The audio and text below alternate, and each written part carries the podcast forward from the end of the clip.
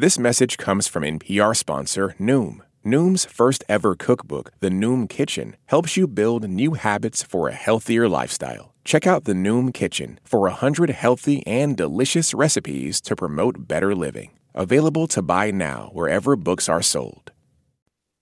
Live from NPR News in Washington, I'm Jack Speer.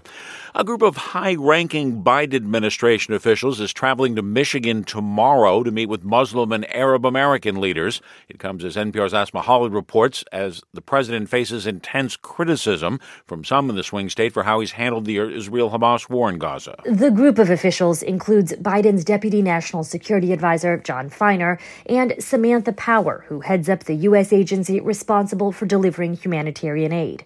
A White House official told NPR that the officials will be traveling to Michigan to hear from the community directly about issues, including the war in Gaza. Biden has refused to call for a ceasefire despite the rising civilian death toll in Gaza, and he's faced some vocal opposition from inside his own party. This meeting comes after Biden's campaign manager traveled to Michigan late last month, and some local leaders were so upset they refused to meet with her. Asma Khalid, NPR News. Lawmakers in more than a dozen states are considering bills relating to physician assisted deaths for people with terminal illnesses. That includes Virginia, where some residents see the debate as personal. Ben Paviour with VPM News has more. In 2022, Barbara Green was diagnosed with pancreatic cancer.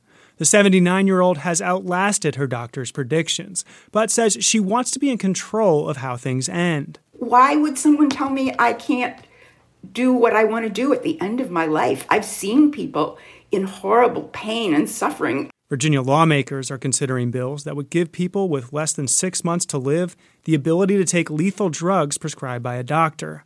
Those rules echo laws already on the books in 10 states and Washington, D.C. Critics argue the process sets up vulnerable people to be coerced into the decision.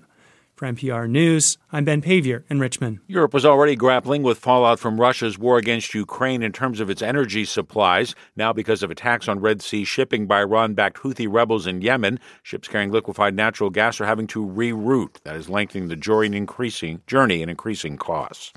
Stocks continue their move higher, the S&P coming close to 5,000 the first time ever. More from NPR's David Gura. Ford did better than Wall Street anticipated, and the carmaker forecasted a strong year ahead. And Disney, which has been cutting costs and raising subscription prices for its streaming service, also did better in the last quarter than analysts expected. New York Community Bank stock ended the day higher after several days of steep declines. The company slashed its dividend and announced losses tied to its real estate portfolio, stoking fear other regional banks could face similar difficulties. But the lender's executive chairman tried to reassure investors on a conference call with analysts. Alessandro DiNello said customers have not been withdrawing their money, and the lender's stock closed up more than 6%. David Gura, NPR News, New York. The Dow rose 156 points. This is NPR. Senators have voted down an effort to start debate on the $118 billion border and national security bill that was released Sunday. The failure exacerbated as Republicans rushed in recent days to distance themselves from the legislation. The vote was 49 to 50, well under the 60 votes needed to start debate. The bill would have combined roughly 20 billion in funding for border enforcement with military aid for Israel, Ukraine, and Taiwan. Senate Majority Leader Chuck Schumer is hoping vote on a version of the bill that would strip out the border provisions.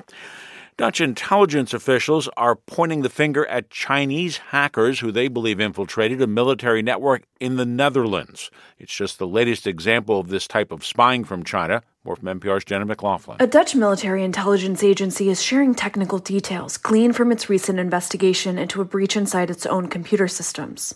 According to the investigators, they discovered evidence of malware in their systems that had previously been linked to the People's Republic of China. The hackers took advantage of a known vulnerability in software sold by the company FortiGate.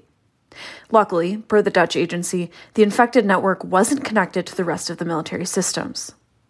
The decision to expose the Chinese operation comes at a time when other Western officials are speaking publicly about the danger and sophistication of Chinese espionage. Jen McLaughlin, NPR News. The Biden administration has announced it's naming a top White House aide to be the director of a new Safety Institute for Artificial Intelligence. Secretary of Commerce Gina Raimondo in a statement saying Elizabeth Kelly will lead the new AI Safety Institute. I'm Jack Speer, NPR News in Washington.